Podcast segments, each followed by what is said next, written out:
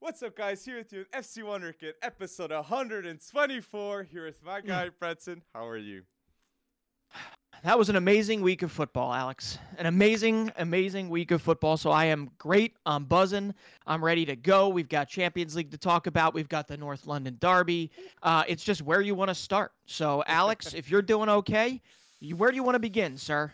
You said it. You said it. The London Derby didn't disappoint. An epic showdown. No. Two two, okay? And we can say that both teams are title contenders, maybe with Tottenham. That is a bold statement. But Ange hmm. Postecoglou is making himself one of the best managers at Tottenham in such a short period of time. Mourinho was a different manager at Tottenham. Conte was a different manager at Tottenham. The Ange Postecoglou approach, new identity, new references, yep. new culture, and new style of play that James Maddison is the key with Son ahead of them. What a duo. Son Yep. Son, Maddison. The duo that yeah. we're loving to see now.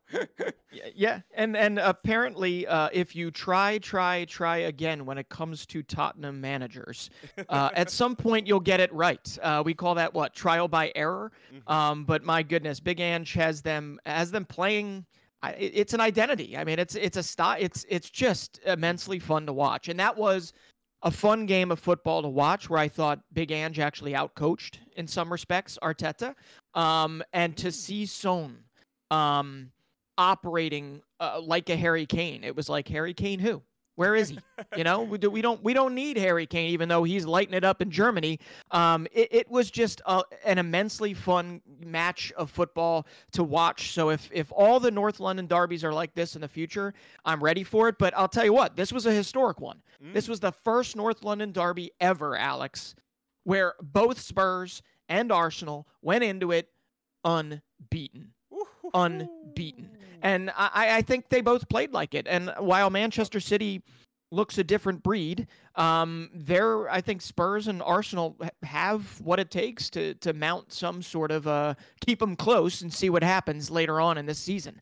Uh, but yeah, I mean, were you as entertained as I was? Because I that was entertaining. I love what you're saying. Yeah. I think everything you just said is fucked. And people at home, let us know your thoughts too about the London Derby, and if you're agreeing with Bretson. But I completely agree. Son is a more has more responsibility with Harry Kane not being there. And the, my biggest thing is Ange Postecoglou has improved players that were already there at Tottenham. Yeah. Pape Sarr, Bissouma, Pedro Porro, that was very wrongly judged by many people last season. He didn't have the bad start. He didn't have the best start, but he's not a scrub. And he's showing up. A great fullback duo with Udogie that is a youngster, a 20 year old mm. with Pedro Porro. It's the trust. And yes, Romero, unfortunate that happened. But once again, Son, Maddison, Romero, Vicario is even fantastic. Like you Ooh. can see, Bissouma, Bissouma is phenomenal with Ange Postecoglou mm-hmm. too. And you said that yep.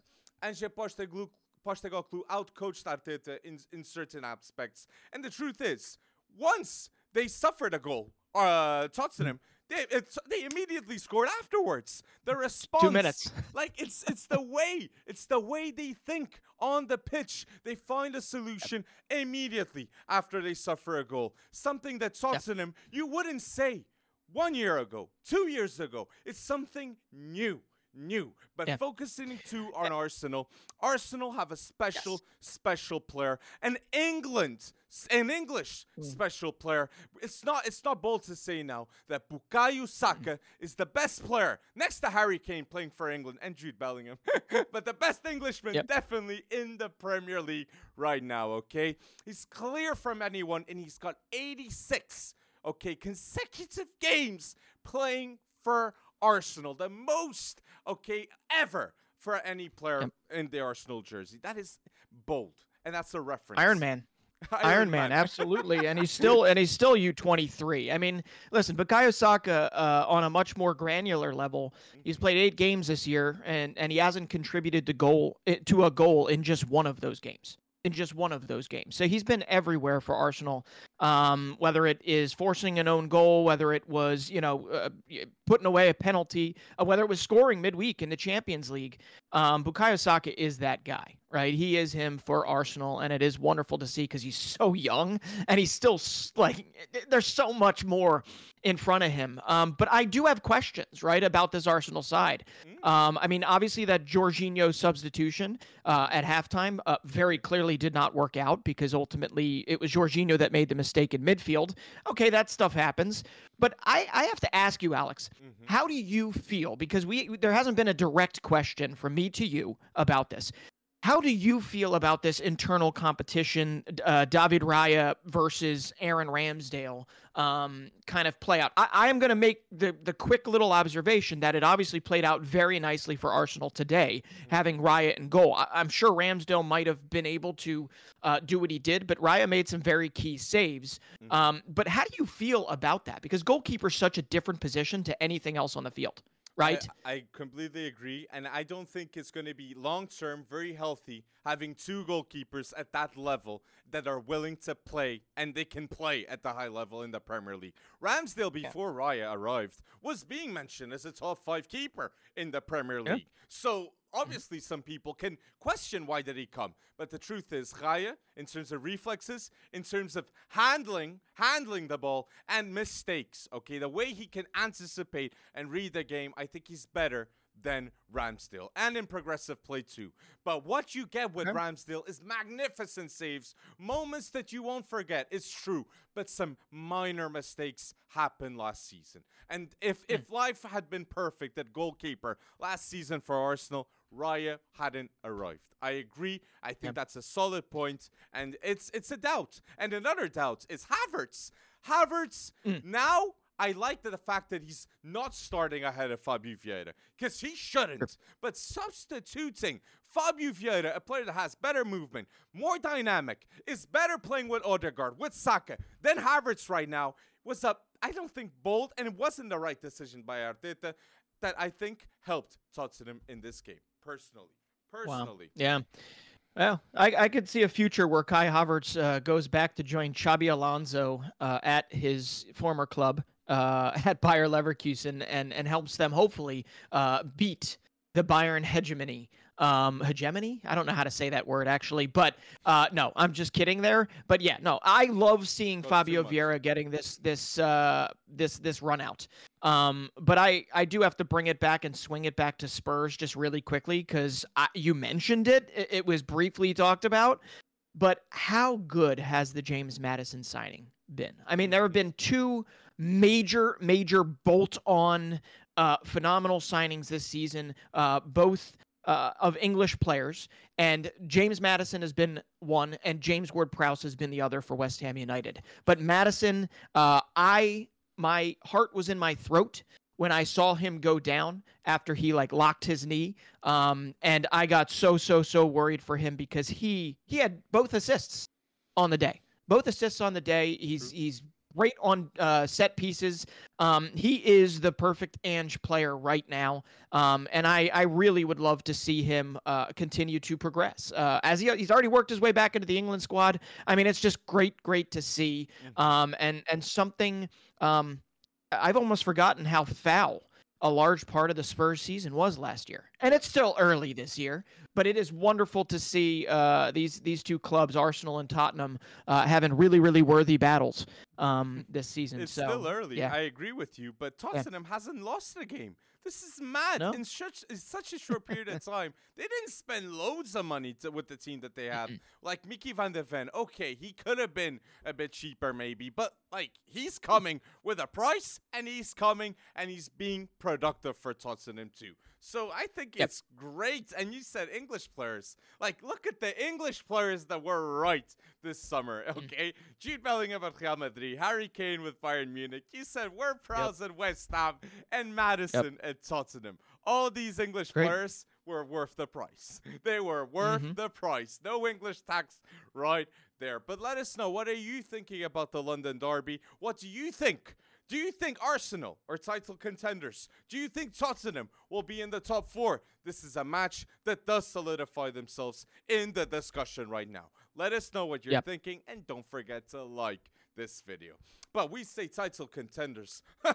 the team that is definitely a title contender is Man City. 2 0 win against Nottingham Forest, but we got some bad news for City fans. Rodri Mm-hmm. is not going to play against Arsenal. And Man City will not have Rodri playing against Arsenal, De Bruyne playing against Arsenal. And last season they had Gundogan, Mahrez playing Mm. against Arsenal. So they got to step up. Julian Alvarez, Doku, Erling Haaland, Phil Foden, the new references, the youth in Man City. So this is special, and I'm excited, Breton. How are you Yeah, man. feeling about Yep. it?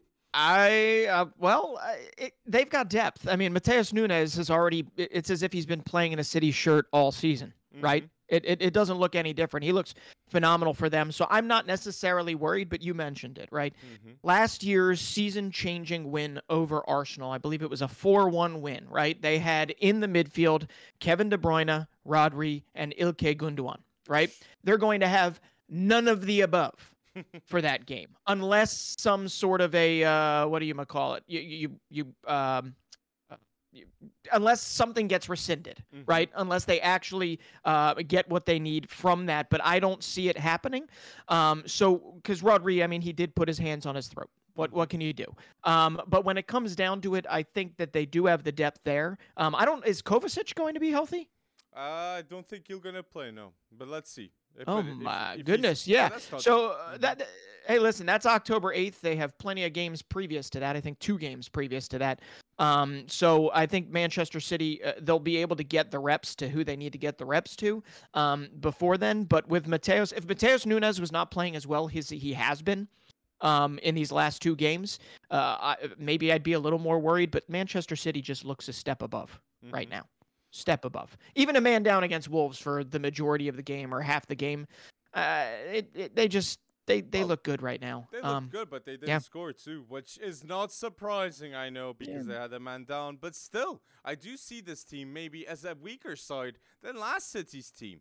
Well, look, what we gotta It see is wait and see is if Doku's gonna be big time. Julian Alvarez Mm. was big time for them against Red Star. Two goals, two key goals when De Bruyne ain't present, and that's what they need. New references, which Guardiola does best. He can develop these players. And Erling Haaland has in 44 games, okay? No, sorry, Erling Haaland in has hmm. 44 Premier League goals in 41 games for Man City. And in total, he's got 62 games, 60 goals, and 11 assists. And Man City Goodness right now is the favorite to win the Champions League once again. This is mad what is going to happen. And we talk about City here, and we know when it comes to February, March, Man City will have De mm-hmm. Bruyne back. They'll have Rodri at a high level. They have John Stones at a high level. They have a full group. And this is going to be scary when it's the knockout stages because that's what they do best, Man City. But you referenced Yep. Matheus Nunes too. Matheus Nunes, Mhm. to, um, Matheus Nunes at Man City offers adaptability to Guardiola. A player that can play fullback, he said. He has the movement and intelligence to do that. And without De Bruyne, that assist to Haaland, Matheus Nunes did a- a De Bruyne-like movement. That's what he brings. Versatility, and I'm excited for the future of Matheus Nunes with Pep Guardiola. I think as Portuguese, we only win with this situation. And Foden, mate. Foden Yeah. needs to be the big guy through the middle. Through the middle. Now's the time. And especially when Bernard Silva is being subbed off in the first half against Red Star. Like, what was Yeah, that? yeah. what was that, uh, uh, uh, from from what I hear, I I heard it was injury as well. It's just how long. I mean, they're they're going to be missing a lot of pieces. It's just whether or not they're all missing on October eighth, which is the you know the big circle date.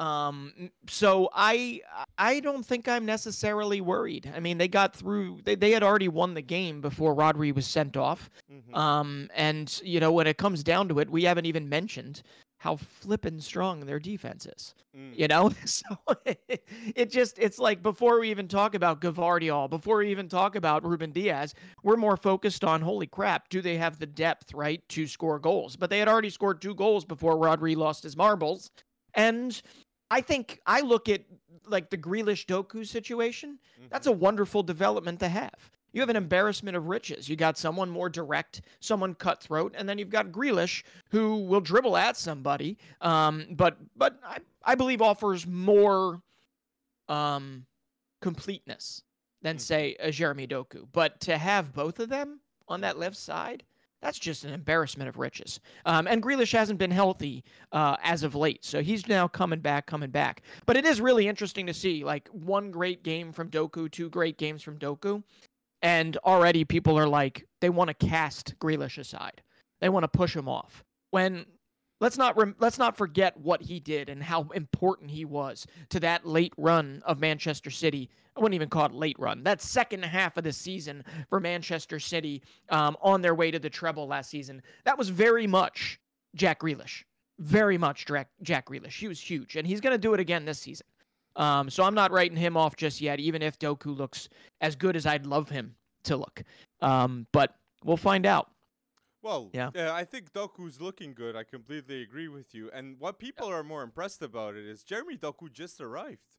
Jeremy Doku just arrived, and Jack Grealish is on the bench. We know that Doku is a pure winger, and that with his traits, he can be one of the best wingers in the world with his explosiveness, the speed, if he gets the decision making to have like what 20 goals in the Premier League one day, that is Salah mm. levels if he's given the consistency. And he has to fight demons, which are the injuries. In the past at yes. Stade Rennes, people said, Where's Doku? He was injured a lot of the time. So that's why he didn't get a, a big move to Man City earlier because of injuries. But let's wait and see what's going to happen with Man City because it's going to be a long season with Arsenal better and this team. Liverpool ain't playing this season no more. I said Salah. Nope. Salah has commitment, loyalty, and Mo Salah has been involved in his the last 14 Premier League games in a goal. Mm. In a goal or an assist. Mo Salah, he has that impact and that is what that's why he didn't leave already. Mo Salah is yeah. crucial in order for Liverpool to win the Premier League. They have elite passers now in midfield. McAllister, Szoboszlai, Trent Alexander-Arnold moving to midfield with that movement. But Darwin, mm-hmm. Jota, Salah, the attacking options, you must say that they're title contenders the least. Uh, Do yeah. you agree with me, Breton? Well, my predictions agree with you. I mean, we can we can go back to when I was in Portugal. I believe I do have Liverpool finishing second on the season. so, uh, no, I, I, a lot of it was whether or not it all gelled together. Whether or not, I mean, McAllister, I don't think has played his best football yet for Liverpool. It's going to take a little time.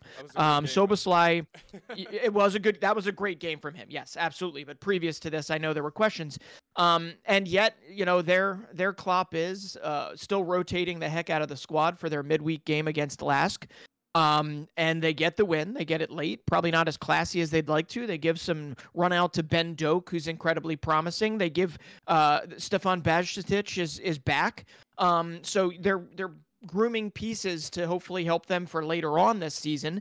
Uh, and then they they come out and they beat West Ham uh, pretty handily. Uh, so yeah, I do agree. I think that they are title contenders, um, unless of course Manchester City runs away with this thing. Uh, I definitely think that they could finish second this season. Um, and if City slips up, Liverpool should be there. But come on, five five wins in six, unbeaten to start the season, and I don't think they've even come close to playing their best football. Um, so I'm I'm excited about where it goes. Uh, but I, I gotta say, Mo Salah, dude. You mentioned 14, 14 games. I think he is the only. No, not I think. Mo Salah is the only player in Premier League history to score or assist in 12 consecutive Premier League games, not once, but twice. He's done it twice in his career in the Premier League. And he is the only person on the list to ever do that, right? He's the only person in Premier League history to do that. So this guy's an Iron Man and has been an Iron Man for them. And if I ever see him in another shirt, it's going to be very weird. Uh, but Mo Salah is Liverpool, and it's great to see. Best African player ever in the mm. Premier League. That's the discussion that Mo Salah is starting to have next to Drogba, next to at, uh, well, Eto'o he came late, but Yaya Toure was yeah. quite bold too in the Premier yeah. League. So that is a great case. And whoever said Liverpool is finished. Whoever said that, mm. they are looking really silly right now. Klopp has the team playing much different, and now with the attacking options that they have, they must be considered one of the best teams, at least to watch in the Premier League. Okay, Diogo Jota Yeah. coming off the bench, scoring for a 3 1 win. Like, West Yep. Ham or no scrubs. West Ham are playing great football, and Paqueta, the off ball pressing of Paqueta, every time I see it, I'm like thinking, how does he keep doing this? He keeps on running and running and running. So pay attention to West Ham too. That have a great team with Kudus, Edson Alvarez, Mavropanos, good moves, and we're gonna mention more about those moves. But yes, Liverpool are going. Yeah.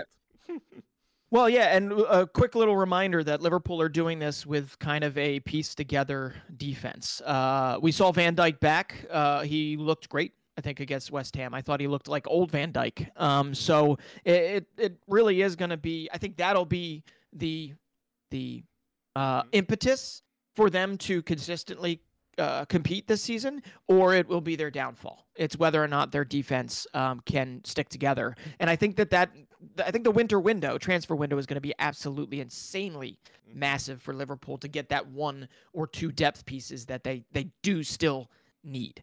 Um, but Mhm. so far so good, you know, considering how bad last season was. So far so flipping good, right? Mhm. It's true. It's true. And Liverpool now, it's like we're not saying that they might be in the top four like Tottenham. We're saying they're title contenders next to Arsenal. So that means that Liverpool, despite not having Champions League, they're with the intention of having silverware and winning the Premier League once again with Jurgen Klopp. And I gotta gotta respect that. I gotta say that. Not a say, not the same thing that I can say about Man United. Okay, Man United did beat Burnley 1 0, but did they convince me? No, okay, they're not looking at their best. At least Bruno Fernandes can play at right winger. He can play and he can be assisted by Jonny Evans. Evans that has played 200 games for mm-hmm. Man United. And I like seeing Yeah. a player that has passion and wants to be there, okay? You clearly see he wants to have a legacy at the club. He has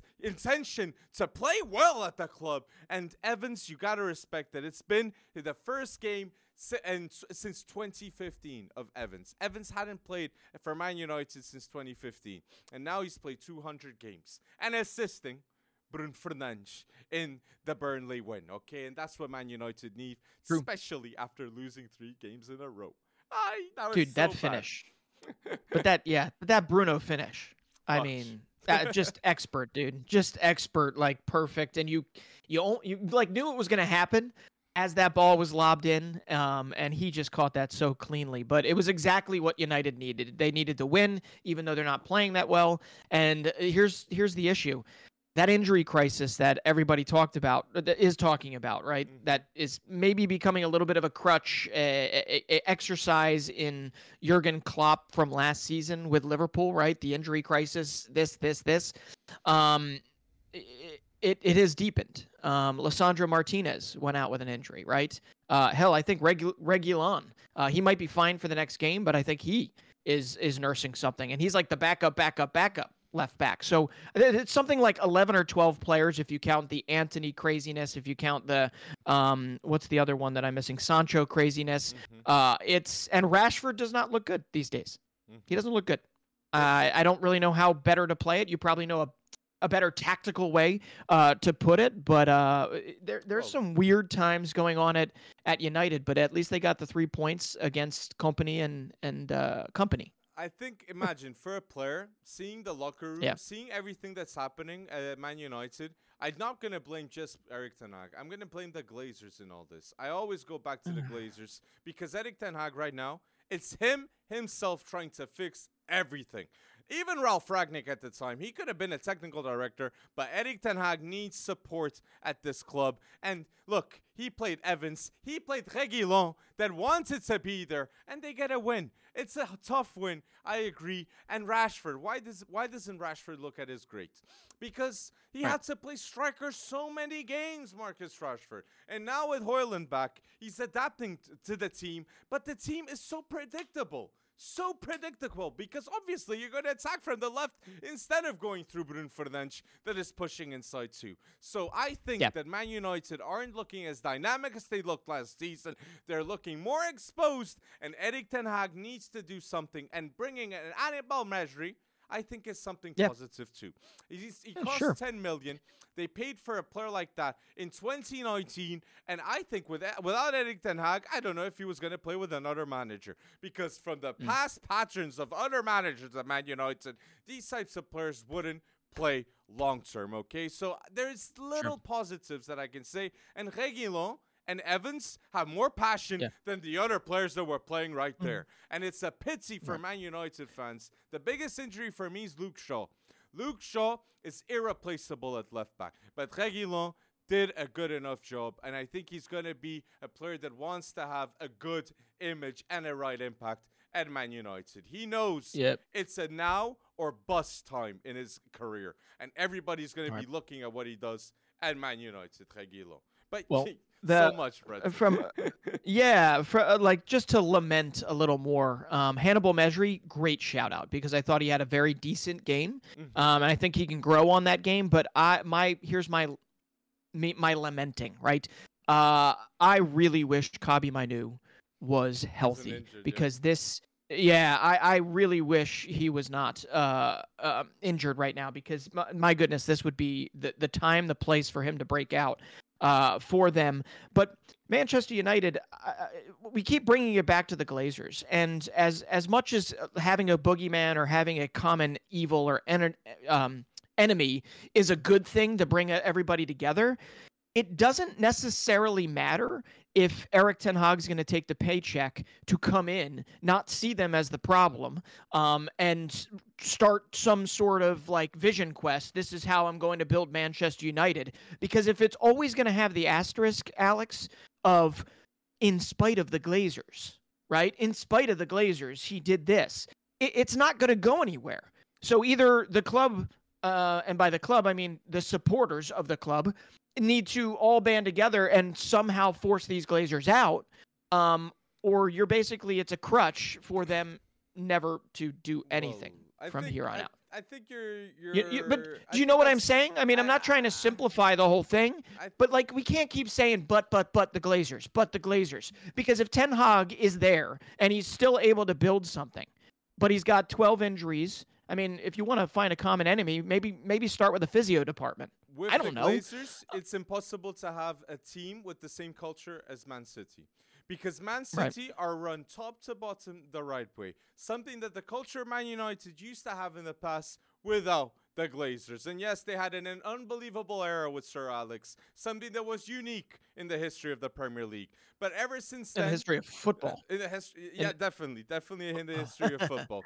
But what I'm saying is, you need to put the blame on the Glazers, mate, because you're saying that Erik Ten Hag was in a position in life in Ajax to refuse Man United, a job that is once in a lifetime for many managers. He shouldn't. And I think if Erik Ten Hag li- literally comes public, if he leaves one day and he says, "Look, I left," but uh, look, the problems that were happening inside the club, no support from the top. The Glazers have to be involved more with the culture of the team. If not, they're gonna be selling the club. I- eventually, definitely, because the results will not come. The Man United fan base is being exploited right now, in my point of view.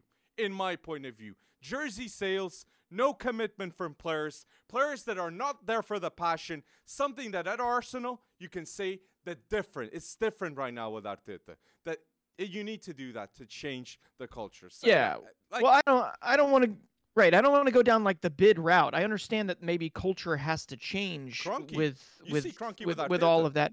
I don't see Ten Well, you see Kroenke with a but but they they're Kroenke people want Kroenke out. I know I want him out of Colorado Rapids. changed. That's for dang He sure. cha- but the you know, Kroenke changed their approach. I I no, with he's given more control. response. He's he's given more control to his kids. He's given more control to you know he's he's backed away but some. Yes. changed. Um, but but the Glazers, but no, but listen, I, for him, if Ten Hag ever walks away and and has that convenient little morsel of but the Glazers, I mean, it just doesn't make any sense. Then uh. I understand, like if Manchester United comes, but if you know that they have a cancerous ownership structure, mm-hmm. then w- why why? I mean, Ten Hag is is good enough to get a a job elsewhere. I Mm. understand the storied nature of Manchester United's history, but history ain't history if you're telling me that the Glazers are always going to be the reason. It's the reason Solskjaer failed. It's the reason Rangnick failed. It's the reason Ten Hag failed. It's the re not failed. He has not failed yet. I'm just saying I don't want it to become a crutch if the Glazers aren't getting anywhere. It is a Um, crutch. a- mean, because, but listen, a billion dollars has been spent on this team over how many years, Oh right? So uh, from what? Like you they- say Todd Boehly's they a crutch, but you don't say the Glazers are a crutch for Man United. No, I think Todd Boehly, Boehly is the problem at Chelsea. And the and the Glazers are the problem at Man United at this point in time. The- the- Todd Boehly blew up a team that did not to be need to be fully blown up and then he went on a buying spree to buy for the sake of buying now he bought very talented players but not talented players in the form of premier league ready day one bolt them together get this 11 moving and we're going to be at the you know in the top four top three by the end of the season the, the United has had years and years and years um, of of the Glazers, right? The Glazers aren't they've been here. Um, they were here when Solskjaer finished second, right? Um, they were here when they won the Carabao Cup last season. But they are not the cause for internal strife or whatever the heck is going on with Sancho, with Antony, right? They're not the cause of that. And I'm not defending them. I'm not. I do agree. I there's no way. Are how can you blame? You How can you blame owners for what is currently going on the pitch for Manchester United? You can't blame owners for that. They spent 70, 80 million on Hojlund, did they not?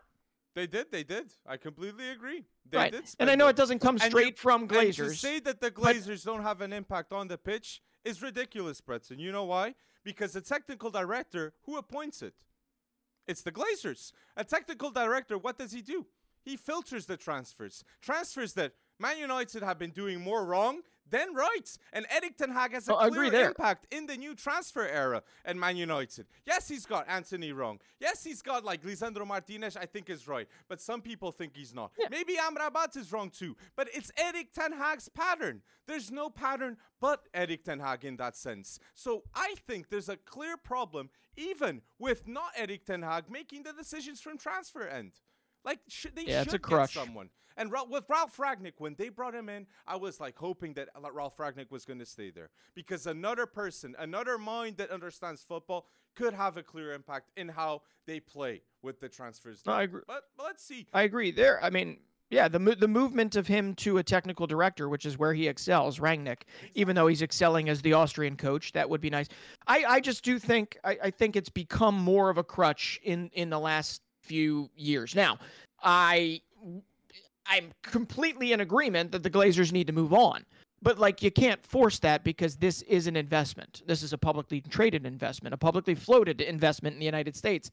So for them, um, I, it's it's easy. The boogeyman. It, it's easy to go to bed and say it's the rich people. But when it comes down to it, there are also enough mistakes that need to be righted, enough mistakes that need to be, or enough players that need to be nurtured uh, from here on out. That uh, if you believe that Ten Hag cannot do anything Mm-hmm. moving forward, can't finish top three again, top four again, um, in, because of the Glazers, or can never win the league again because of the Glazers, um, then uh, somebody's got to convince Ten Hag that he needs to join the ranks. He needs to join the ranks of rebelling against the Glazers. You guys need to get him out. This is like a full blown revolution if that's the case, right? Mm-hmm. Because of, everything's going to be in spite of the Glazers, right?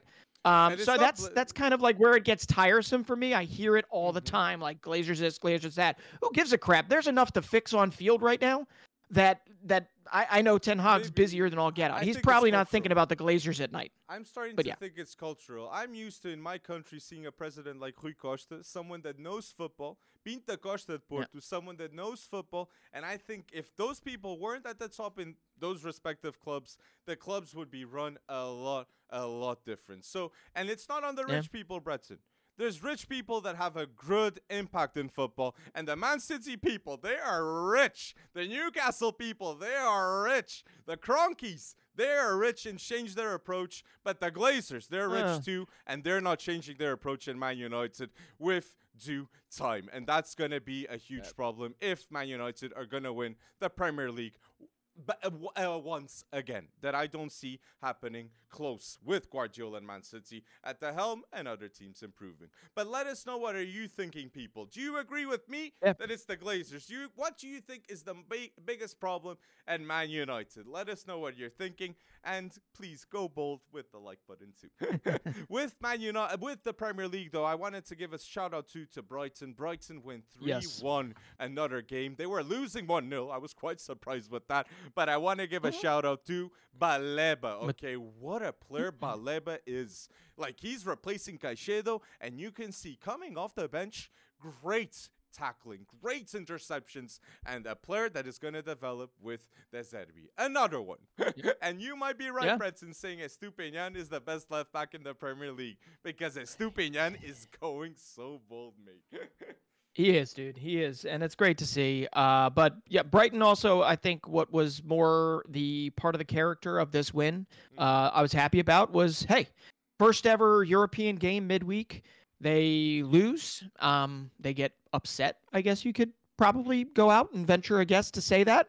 Um, and they lost at the Amex, and then they come back and they they win this one. But uh, it was it was Mitoma time right? Two goals in, in relatively quick succession. That second half was essentially all his. Mm-hmm. Um, and they're back to winning and in, in the top five, top four um, of the Premier League. So it's just a very, very different vibe. Um, and De Zerbi just he's he's just got his influence on everything there. And it's it, it really it's a wonderful thing to see.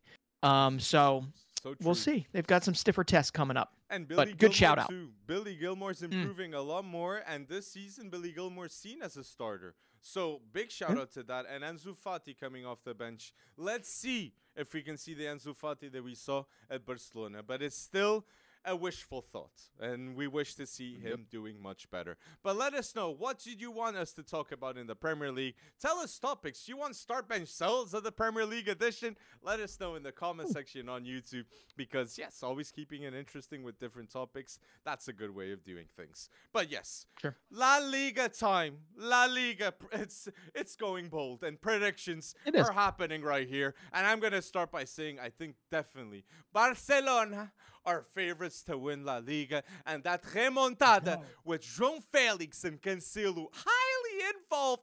I told you the Felix Lewandowski duo was going to be one of the best to watch, and he is delivering exactly just that. João Felix and João Cancelo at Barcelona, four games played, four wins. Unreal that Felix has three goals, two and two assists, and he can always be mentioned as one of the best players on the pitch when he's playing with Barcelona.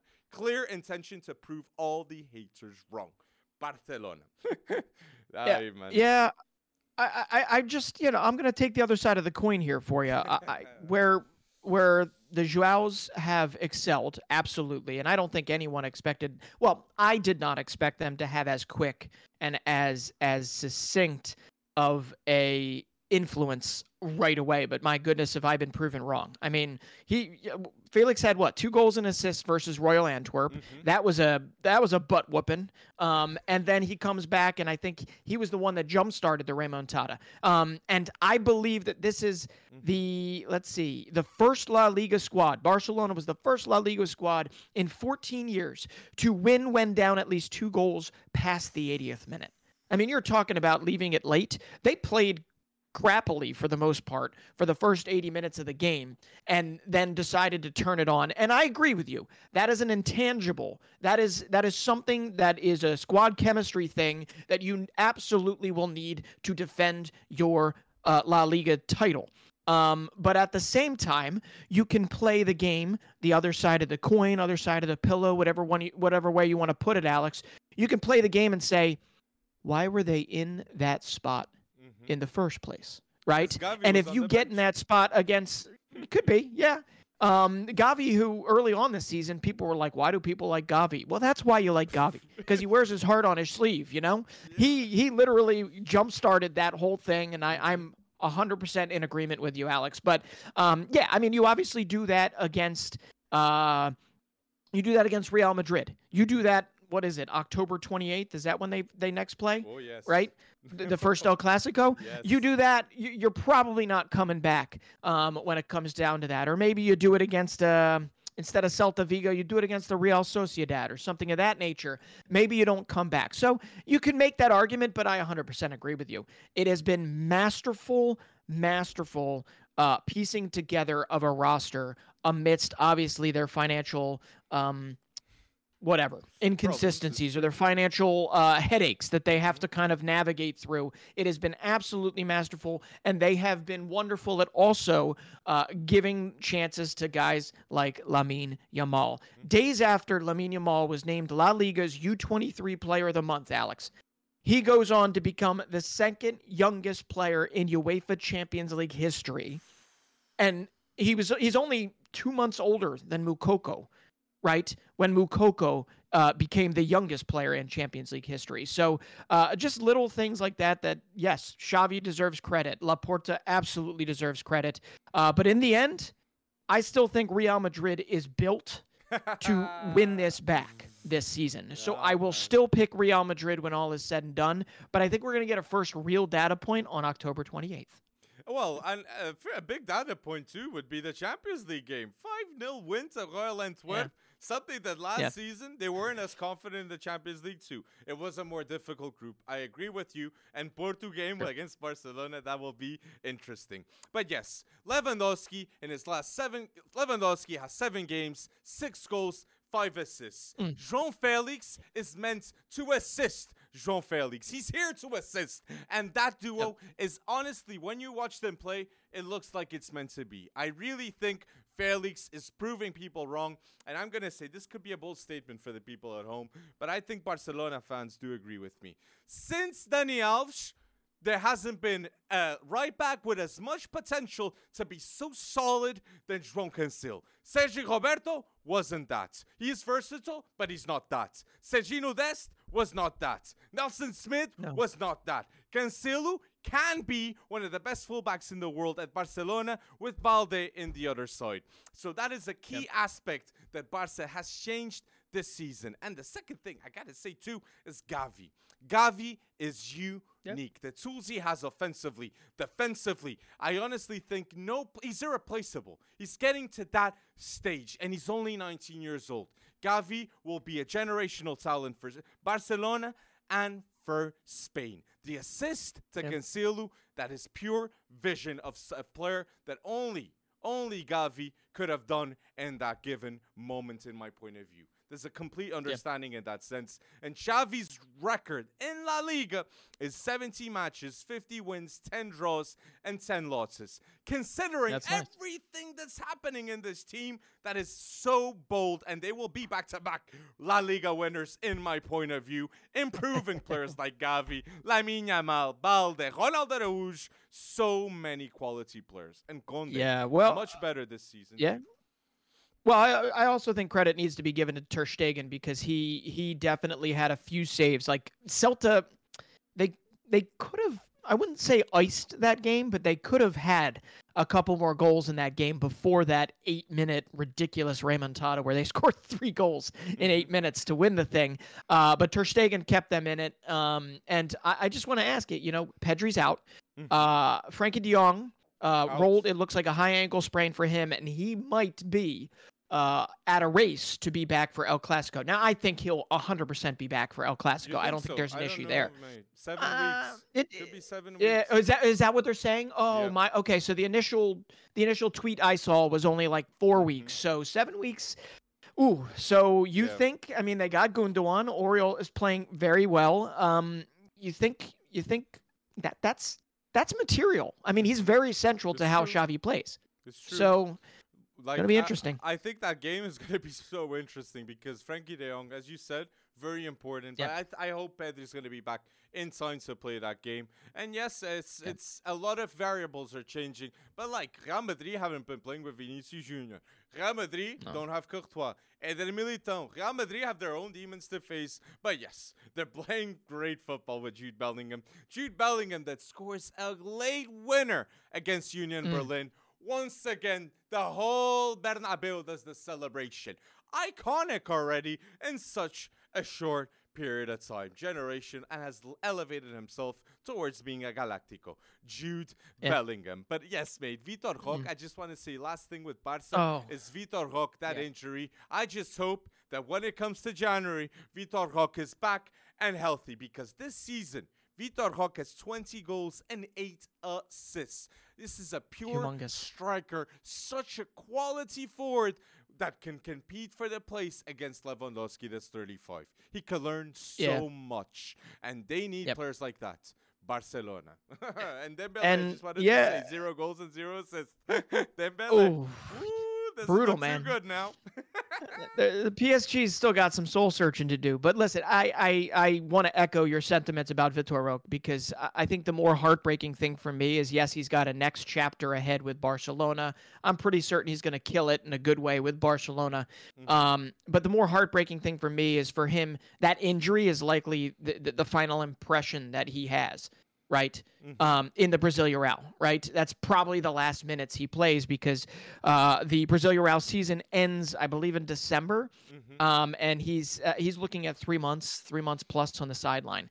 Uh, so w- wishing him a not a quick recovery. I wish him a full, full recovery. Also. Take your time, get back, and uh, and I, I think he's going to be a massive piece of of Xavi's arsenal in the future. And I shouldn't say Arsenal because that's another team. But you know what I mean when I'm saying that because he's you. got a wonderful amount of opportunity uh, ahead of him. But um, yeah, so yeah. Team you're saying another team, the City group, have a big impact right now in La Liga too, with Girona, mm-hmm. as it seems. A Girona, Girona man. that has great. a player named Savio that just like Doku, oh, baby. he's a pure winner, wi- wi- winger.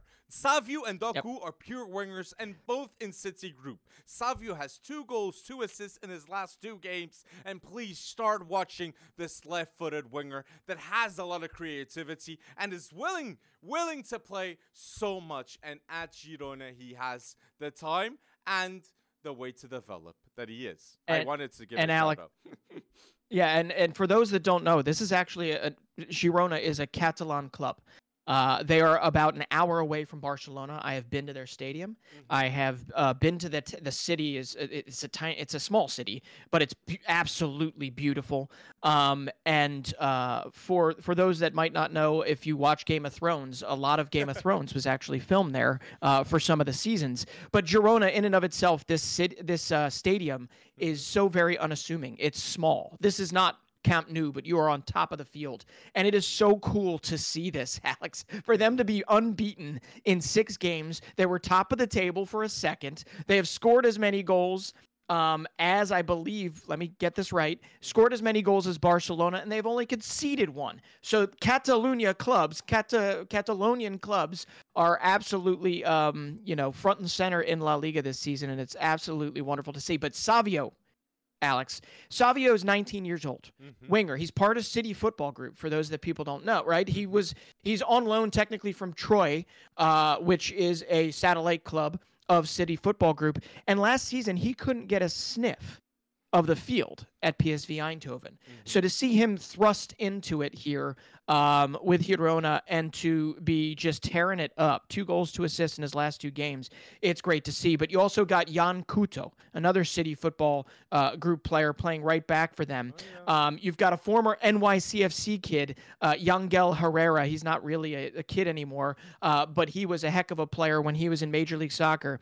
And you've also got Daley Blind and Eric Garcia, uh, Blind, who severed ties uh, with Ajax, right, last season, um, and Eric Garcia, who severed ties with Barcelona, only to move to another Catalonian club. So it it's a wonderful piecing together, uh, and it might not last, but it is great to see this hot start. So I'm really, really glad you brought them up because if you weren't going to do it, I was going to do it. And they did sell Taty Castellanos, the star striker Girona. They did. And they're having a better yeah. season, at least starting.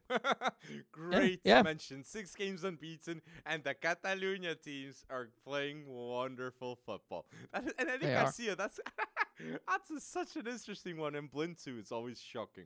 But you said Savio, and I wanted to yes. give a connection here that La Liga this season has three wonder kids that are special left-footed players. It's Savio that we see at Girona.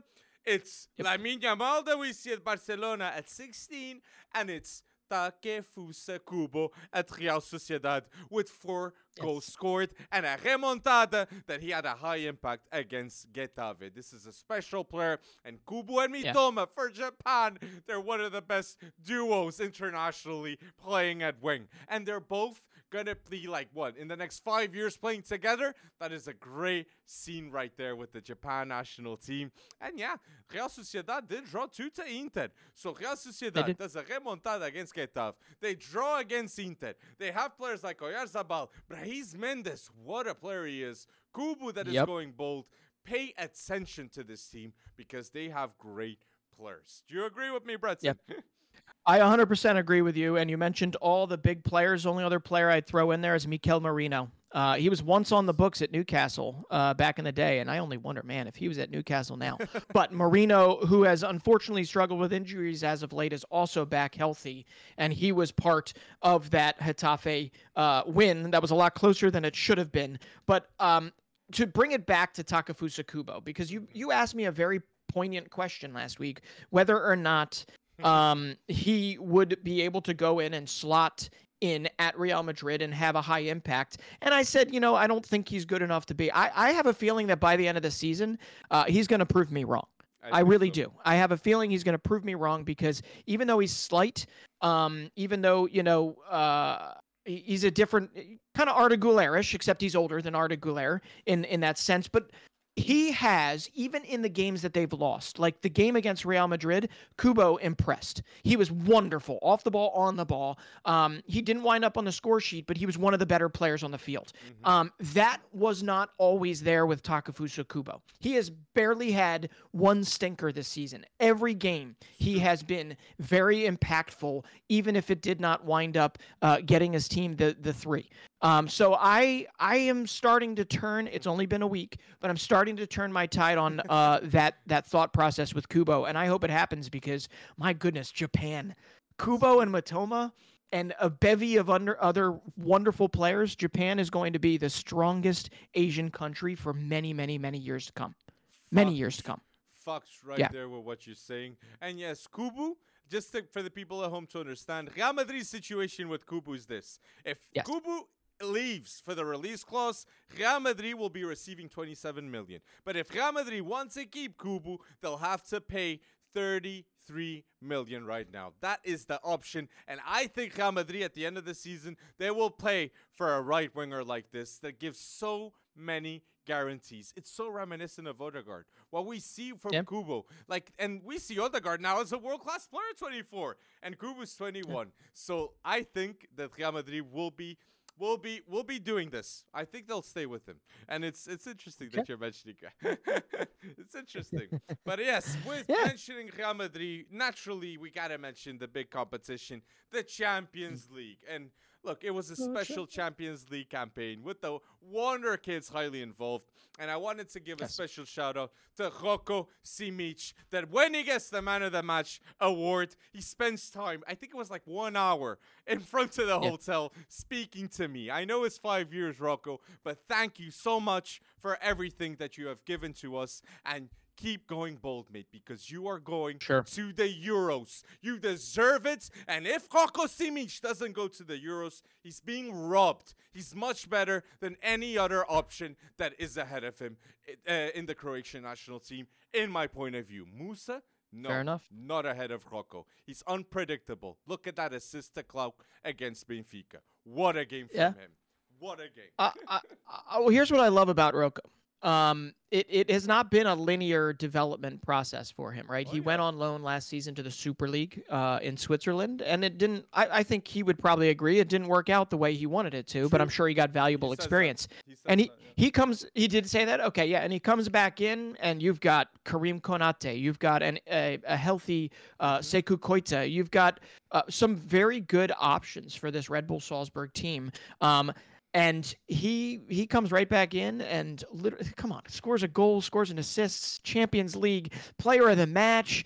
Um, i mean i die happy after that but i know he's got much more ambitions ahead. And i just have to say when it comes to that salzburg team mm-hmm. roko simic was just a part of it but that was the youngest team 21.5 year average the youngest team in champions league history Okay, and I know we don't want to talk about Estadio de Luz, uh, you know, and Benfica losing just by nature of where we're basically located and and how many times we've been to that stadium, but uh, it was a a wonderful win for them, a historic win. I'm pretty certain Benfica will bounce back, but I can't even comprehend this, man. 21.5 years average. Their goalie was 27. So if you back that out, their their field players, you're looking at like 21 even or lower than that.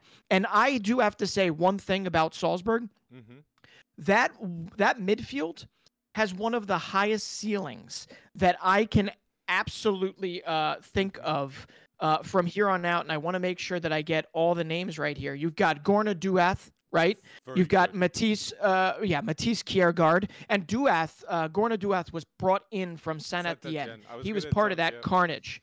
Yep. And Gourna-Douath, you've got Kjærgaard, and you have uh, Mads Bidstrup, 22 years old, who used to be on the books, I believe, at Brentford, um, and just didn't make his way through, but has always been considered insanely highly talented. So a very Danish um, feel to that midfield. And they've got Luka Sucic exactly. coming in off the bench. It's unbelievable. So highly talented and such a massive ceiling on that crew. And I, I just have to bring that up. No, you saying Luka Sucic coming off the bench for Oscar Gloukh, that's a luxury. If people don't know, oh. Sucic was the number 10 and he wears it for the right reasons. He's very complete yep. offensively. And Luka Sucic is a great Croatian name that you must remember. A player that I would like to see too going to the Euros. But you touched base with a player that me and Roko spent at least five to ten minutes talking, and it's Gor- Gourna-Douath. Gorna Duoth, nice. the versatility he offers, the mobility, the how fast he is, and how good he hmm. is in duels defensively. 13 to 14 million for what they spent Red Bull Salzburg to Saint Etienne. That is going to be a bargain in the next two years. Yeah. This is a player that can go immediately to the Premier League and look really, really good. That is a wonderful way of saying things. And pressing forward, Roko Simic, that is what he is. If you do not know hmm. him, he was pressing, pressing, pressing all game. And Karim Konate with Roko Simic, with how comfortable they can drop to the wings. Like, that's why they don't play wingers. Because between the lines, clock. And then you have two strikers that are comfortable with ball and can, mo- can, can move the center backs so much to, to drop to the wing that offers so much space that Benfica weren't used to like the biggest problem in that game of Benfica, in my tactical analysis, it was the space from the midfield to the defense. And that is something mm. Salzburg, with those long balls to Gloukh, to Roko Simic, they tried yep. to exploit and have one on one duels with the center backs that were happening very often. Otamendi, and, Morato, and Antonio Silva, such an unfortunate moment that he didn't yeah. do it on purpose. That red card wasn't um, on purpose. Oh, and he'll bounce back. He will. He'll bounce. No, that was not that was not on purpose at all. In fact, that was the most unfortunate. When it happened in the game, it, it just it was so unfortunate, and he'll bounce back. I, I'm not worried about Benfica at all, and I'm certainly not worried about Antonio Silva. Um, but uh, listen, it, it, Salzburg was only able to get that done, and, and I think this plays into what you were talking about tactically and what you and Roko Simic probably chatted about. But Amar Dedic, uh, he's the captain at 22 um, in this squad, and I think you're going to see him get picked up very, very, very soon. And I know uh, there are quite there are quite a few people that are now taking like the negative side of like the Salzburg Red Bull um, mm. uh, pyramid, right? Simply because yes, they're right from a competitive standpoint. The Austrian Bundesliga, it's just like not whether or not Salzburg is going to win. It's like by how much and how early in the season it's going to happen.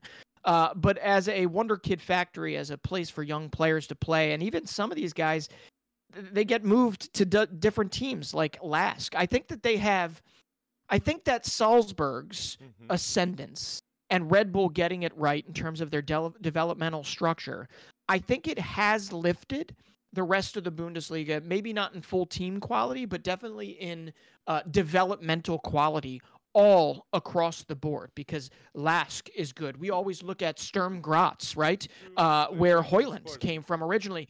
Exactly. We look at them as a, a place uh, to farm strikers, basically.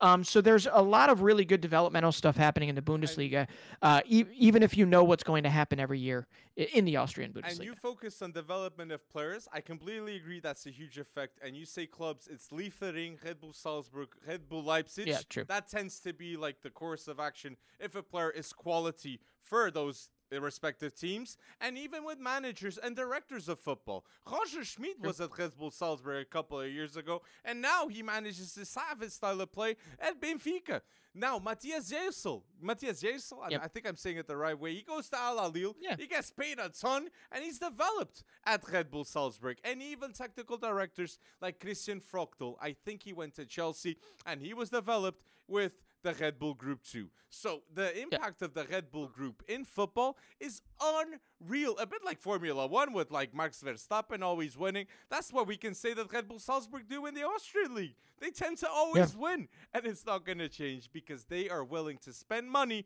that other teams just can't. Pavlovic was what eight nine million. He played terrifically yeah. against Benfica, and that's a Champions League player. Uh, that's not an Austrian league player. That's a Champions League no. player, Pavlovic, and they're the only no. team that can do those signings. no, and and Samson Baidoo is the other one that has to be mentioned. I think we've mentioned Austrian, the entire yes. eleven here, uh, but yeah, ni- 19 years old, and you're right. He was he was Liefering um, on on the way up, and he's worked his way into it. And I think he's going to be another center back that people are going to be fighting over. Uh, but I could see him going from Leipzig, uh, from from Salzburg to Leipzig. I guess the only negative I have to say about um, mm. uh, Salzburg uh, is who's in charge of him. I mean, Ger- Gerhard Struber um, had time in Major League I Soccer like with Red Bull New York. Uh, it hasn't necessarily worked out, but they're playing decent football, and they got a massively historic win with the youngest squad ever. So I got to give him a little credit, but I don't necessarily think that Struber is going to be the guy that should be in charge of Salzburg uh, for years and years and years to come. Um, but still, uh, a historic win. I only uh, sucks for all the uh, Portuguese supporters or Benfica supporters that listen to us that it had to be at the hands of Benfica. But again, mm-hmm. I'm not worried about Benfica. They'll be fine. I think I like the manager. I think he went with a, the right game plan, and from what I saw, I think he's looking good. But let's wait and see what's going to happen in the future with Red Bull Salzburg. But this is yeah. interesting. So with the Champions League, in the Champions League talk, mm-hmm. I want to refer to to Inter. I think Inter deserve a big shout. Inter that have five games, they have five wins, they have 14 goals scored, and they have one suffered. Only one suffered. And the left side of the defense of Inter, in my point of view, is one of the best in the world with Dimarco and Bastoni. Two terrific yep. left footed players that would start for every single team worldwide. They are underrated because they are damn good. Don't you agree, Breton? Yeah, I do. I absolutely 100% do. And uh, Lautaro has. Uh, um, I mean, their attack is pretty dang good too. But mm-hmm. what was this, man? Come on, they only managed a draw. They only managed a draw in Champions Sociedad. League. It's true. I know. It, it, and Sebastian, I think Sociedad will be a very difficult team to beat. But like in yeah, Serie A, yeah. Inter is like saying we want to win it once again. but saying yeah. this, with well, Inter's form in Serie A, I think right now the Champions League, if we have like a poll, a power ranking of the Champions League right mm-hmm. now, Man City's number one. We both agree, right? Barca yes. and Bayern, Barca and Bayern Munich, I'd say they're number two with Real Madrid too in that contention. You agree with that? Yeah, and yeah, I'd, I'd, agree with that. And then in the under poll, Inter Milan.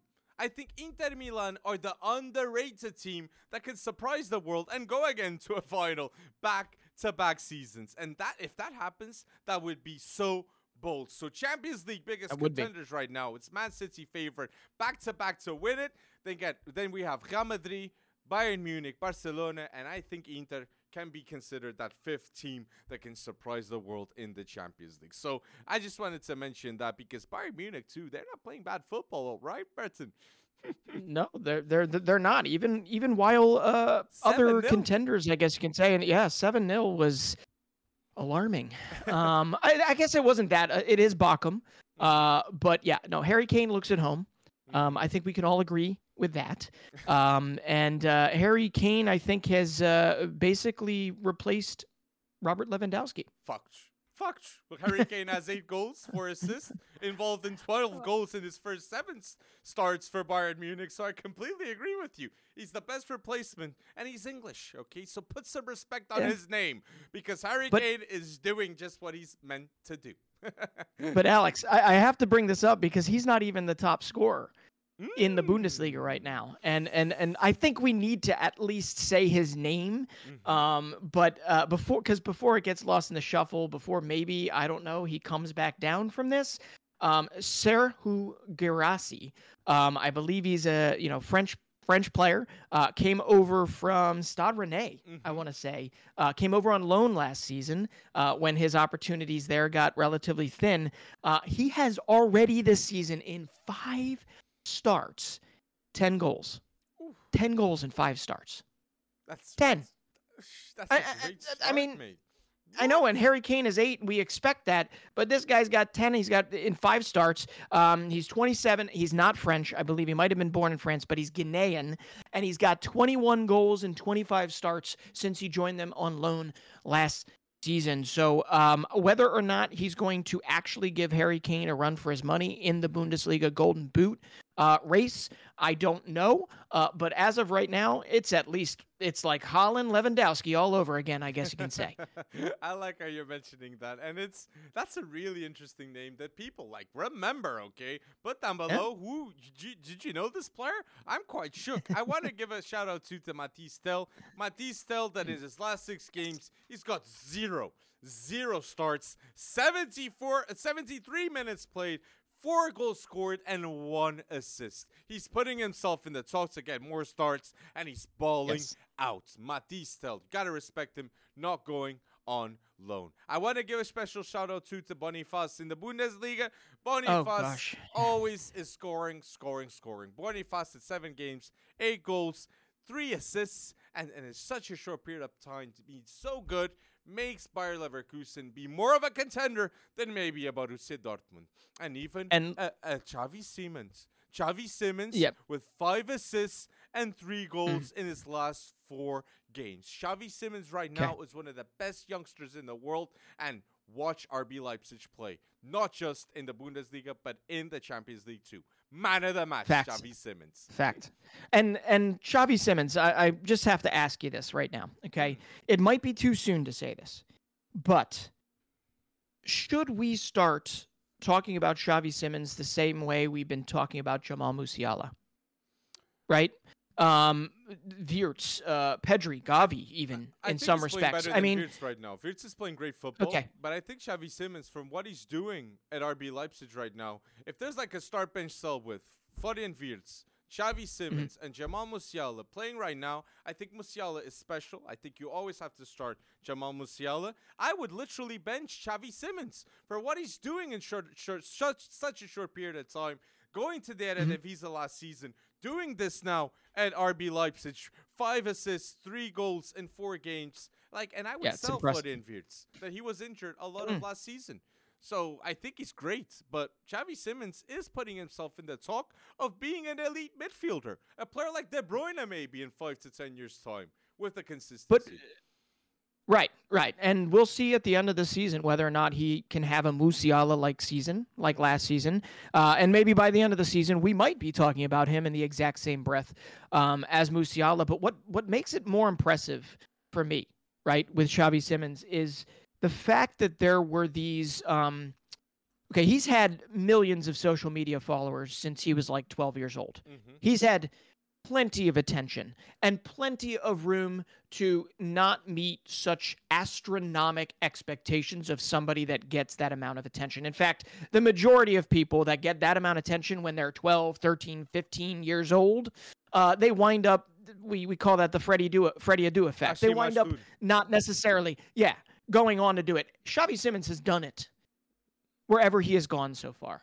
And the fact that he is already this integral to an RB Leipzig team that is incredibly entertaining to watch with an incredible amount of turnover. The fact that he is already so integral to the way that they play um, just shows you how, I mean, respect needs to be put on that hustle and that never, never not being hungry um, type of mentality that he must have had all these years. It, it is easy to rest on your laurels when you have, you know, a million plus followers, right? Um, and he proves he, he, wants it done. He wants it in the form of accolades. He wants it in the form of trophies. Um, and I, I think he's going to get it, man. He goes to PSV, right? makes himself completely indispensable, gets a move to RB Leipzig, already makes himself indispensable, and I think he'll go back to PSG if they don't turn him over and sell him off after buying him back for six million or so. I think he's going to make himself indispensable there in the future, and he's already worked his way into an incredibly promising Netherlands team.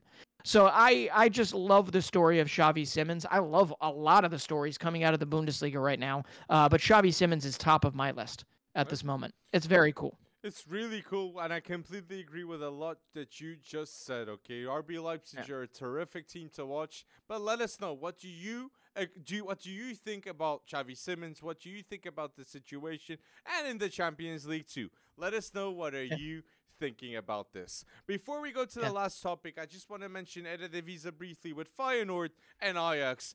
What is happening at Ajax, mate? This is so yes. sad to see. The match has to be suspended because the refs, the, the, the fans are just like they're sending torches to the pitch. That is so sad to see that this is the level and the embarrassment that Ajax yeah. are right now. It's the management yeah. of Ajax these past few years has been shambolic.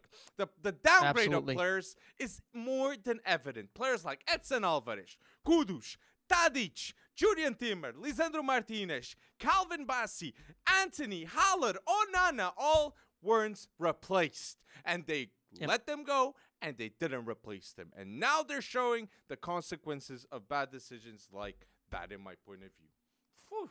Uh, it's it's tough to watch frankly. Um, it was it was San- Santiago Giménez once again um, showed that he was the king striker of the Eredivisie, uh, and rightfully so. Um, he had two goals in the span of 18 minutes, adding an assist, and then the flares started coming in. It is tough, tough, tough to watch, but it just goes to show um, that the ball is in PSV Eindhoven's court. The ball is in Feyenoord's court for this to become a you know decades long um, fight for the Eredivisie title at the top. Now, I'm not going to write Ajax off completely, but as of right now, uh, hope, hopefully, yeah, hopefully they've hit the bottom. Um, because I feel for the academy. Uh, the academy has still been a factory, um, and I, they might just need to get back to that. Uh, they might just need to take a year or two to re- recenter, but I don't think that's the way it operates. And certainly that's not the way the fans want it to operate. They expect to be top of the table. And I think that's why you see this disgraceful um, showing of flares on the pitch and an abandoning of the game. Um, but yeah, no, in the Eredivisie, you're 100% right. But then you counter that with the positives at PSV and Feyenoord, and still a great place to go play some football. It's true. PSV are currently with five wins, zero losses. Players like Noah Lang, Joey Veerman that is balling out. Yeah. Joey mm, Veerman with it. three goals. Uh, no, sorry. Joey Veerman with two goals and four assists and Noah Lang with three goals yeah. and four and one assist. Okay, for PSV, looking terrific. And Feyenoord, like Santiago Giménez, you said it. Santiago Giménez in his last five Eredivisie games, he's got eight goals scored and two assists. He will be the yeah. most expensive Mexican player ever leaving Feyenoord with Arne Slot. Completely agree, and I think that. And Igor Paixão, Igor Paixão is yeah. underrated, okay? He's behind Santiago Giménez. He's got 34, 35 games, 21 starts, 12 goals, and 7 assists. Could we maybe hmm. see Igor Paixão na seleção brasileira? We never know because we even see now Caio Henrique being called up. So that is yeah. an interesting thing, I think, to say too. And yeah, I think we pointed base with the Eredivisie. But let us know anything that we have missed in this podcast. But we have a last topic here. A combined 11. We're going to be trying to be fast with this to have one combined yep. 11, okay, between us. Who would you like to do, Breton? Combined 11. Oh, let's do. We'll do Portugal, Spain, right? Uh, let's do Portugal, Spain. Portugal, Portugal, Spain combined eleven time. There's the Iberian Peninsula. yes. Yeah. Who's gonna win in the Iberian Peninsula per position? And at goalkeeper, I'm gonna say I'm gonna go national. Diogo Costa is my goalkeeper between Portugal and Spain. Do you agree with me, Breton? I don't. I like Unai Simon. I'm gonna pick Unai Simon from Athletic Bilbao. Um, oh. I just think he's been so far to start the season um, a whole lot more sure-handed. Uh, so ah. Unai Simon is my goalkeeper. I'm I'm not, and I'm putting the nod to Spain on this one. Um, uh, but there's Kepa. You, you you didn't even think Kepa Raya, now Real Madrid's number one? I go yeah. No, Kepa, David no, Raya. Kepa, Kepa, no, Kepa, no, no, no. I'm not sold on Kepa, but Unai Simon, yes, I agree with you that he's a great player, and maybe David Raya could be getting a call up soon, like going up the ranks with Arsenal now. and and, and just a side side statement here, it is nice to see Jose Sa back playing decent football again. it is nice to see him as a very net positive to that Wolves team. Um, but uh, yeah, it was it was tough going for a little while for him um, there. But do you remember that? that? That was just what early last season when he had that run of form, or was that two seasons ago where he was just unbelievable from a goals prevented standpoint for them. But yeah, no, I agree. It's between Diogo Costa and Unai Simon for for both, and I I just you know I got to be a little controversial and pick Unai Simon. So goalkeeper Spain, in my opinion. Oh mate, but like the defense of Portugal combined yeah. against Spain, I'm gonna say my defense of Portugal combined with Spain, I'm gonna go with goalie Diogo Costa. I have. It's sad that I'm not picking at the left Nuno Mendes, but right now yeah. Alejandro Balde is playing better, so I'll go Alejandro Balde left back. I'll go Ruben Dias, Agreed. best center back in the world.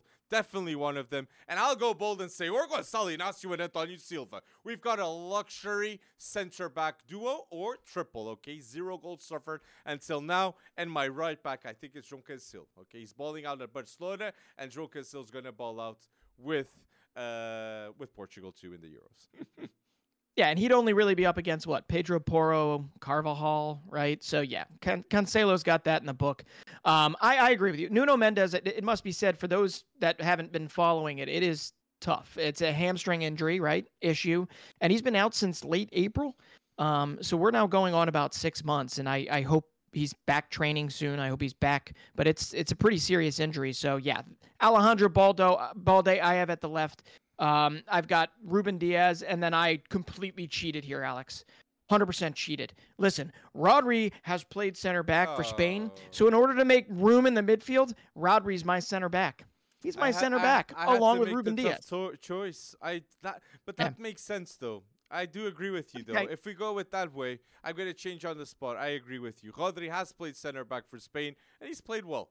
He's like I think he's one of the players that had the most passes ever for Spain yeah. uh, or yep. for an international player. So yeah, I'm yep. gonna change it on the spot. So my combined, my combined Portugal and Spain defense, I'll go with Diogo Costa, Balde right now ahead of Nuno Mendes, Sad, Ruben Dias, yep. Rodri, and Cancel. Thank you, Breton. Inspired by you. There you go. To put Rodri at center back. I agree with that choice. But so I'm really CDM. interested. Yeah, exactly. I'm really, really interested. I, I, just think he's doing it again for Fulham this season. Uh, he's he's done it so far for Portugal.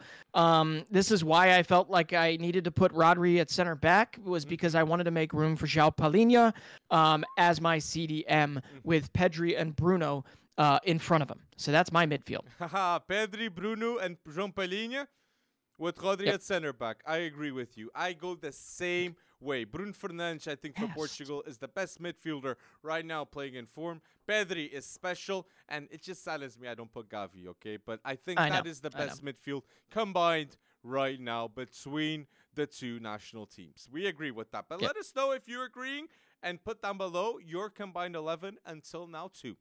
So, with the three forwards in a 4 3 3 formation, Rafael Leão or João Felix at the left, I think should be in the combined Portugal yeah. and Spain 11. I think Cristiano Ronaldo is still striker. He's 147 goals away of getting 1,000 goals, and I put Bernardo Silva at right wing. Special, special player at Man City. Do you agree with me, Breton? I, I I don't know if I can fight this. I don't think I can fight this. I definitely agree with Rafa Leão at left wing. Um, I mean, obviously, João Felix is going to make it very, very tough in the near future, but I'd love to see him do it for Portugal um, what he's doing for Barcelona, but you can't argue his effect mm-hmm. um, at this moment in time. And yeah, I mean, my my argument is that Portugal will be a better squad moving forward, uh, having settled on Gonçalo Ramos. Uh, but Gonçalo Ramos is not scoring for PSG right now. Cristiano Ronaldo is scoring a bunch of goals for Al Nassr. Uh, so I really do think it's between Ronaldo and Alvaro Morata, who's actually scoring a bunch of goals this season for a weird Atletico Madrid. So I will agree with you. I'm going to say Ronaldo up top. And I'll say right wing uh, Bernardo Silva, even though Nico Williams and Lamine Yamal are coming. Well said with Nico yeah. Williams and Lamine Yamal. I completely agree. And Cristiano Ronaldo, the stats lately Cristiano Ronaldo has 8 games, 9 goals, and 5 assists for Al Nassr in their last games. Talisca playing mm. really good. Brozovic, Otavio, Alex Telles, Fofana, so many players that are right there yeah. at Al Nassr too. It's it's it's an interesting one. And yeah, you agreed so with Ronaldo.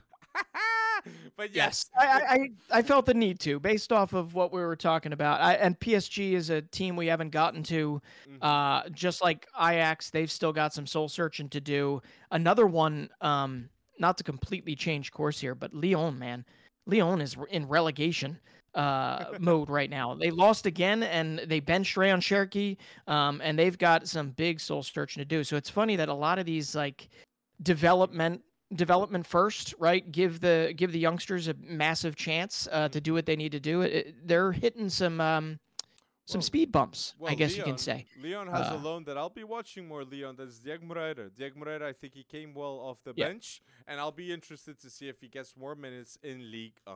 But my combine, Portugal, Spain 11 has Diogo Costa in goal. I have to go Balde ahead of Nuno Mendes, Desculpa Nun. Then I have Ruben Dias, Rodri at center back, and Cancelo at right back. And my trio in midfield, I have João Palhinha, Bruno Fernandes, and Pedri. Sorry, Gavi, and my trio of forwards with Rafael Leão, not João Felix. At left wing is a discussion. Cristiano Ronaldo and right wing Bernardo Silva. That is my combined team. Tell us yours, Brett. And he, uh, no, I don't need to tell you mine. I'm the only change I have here is I ah. would put Unai Simon mm. at goalkeeper.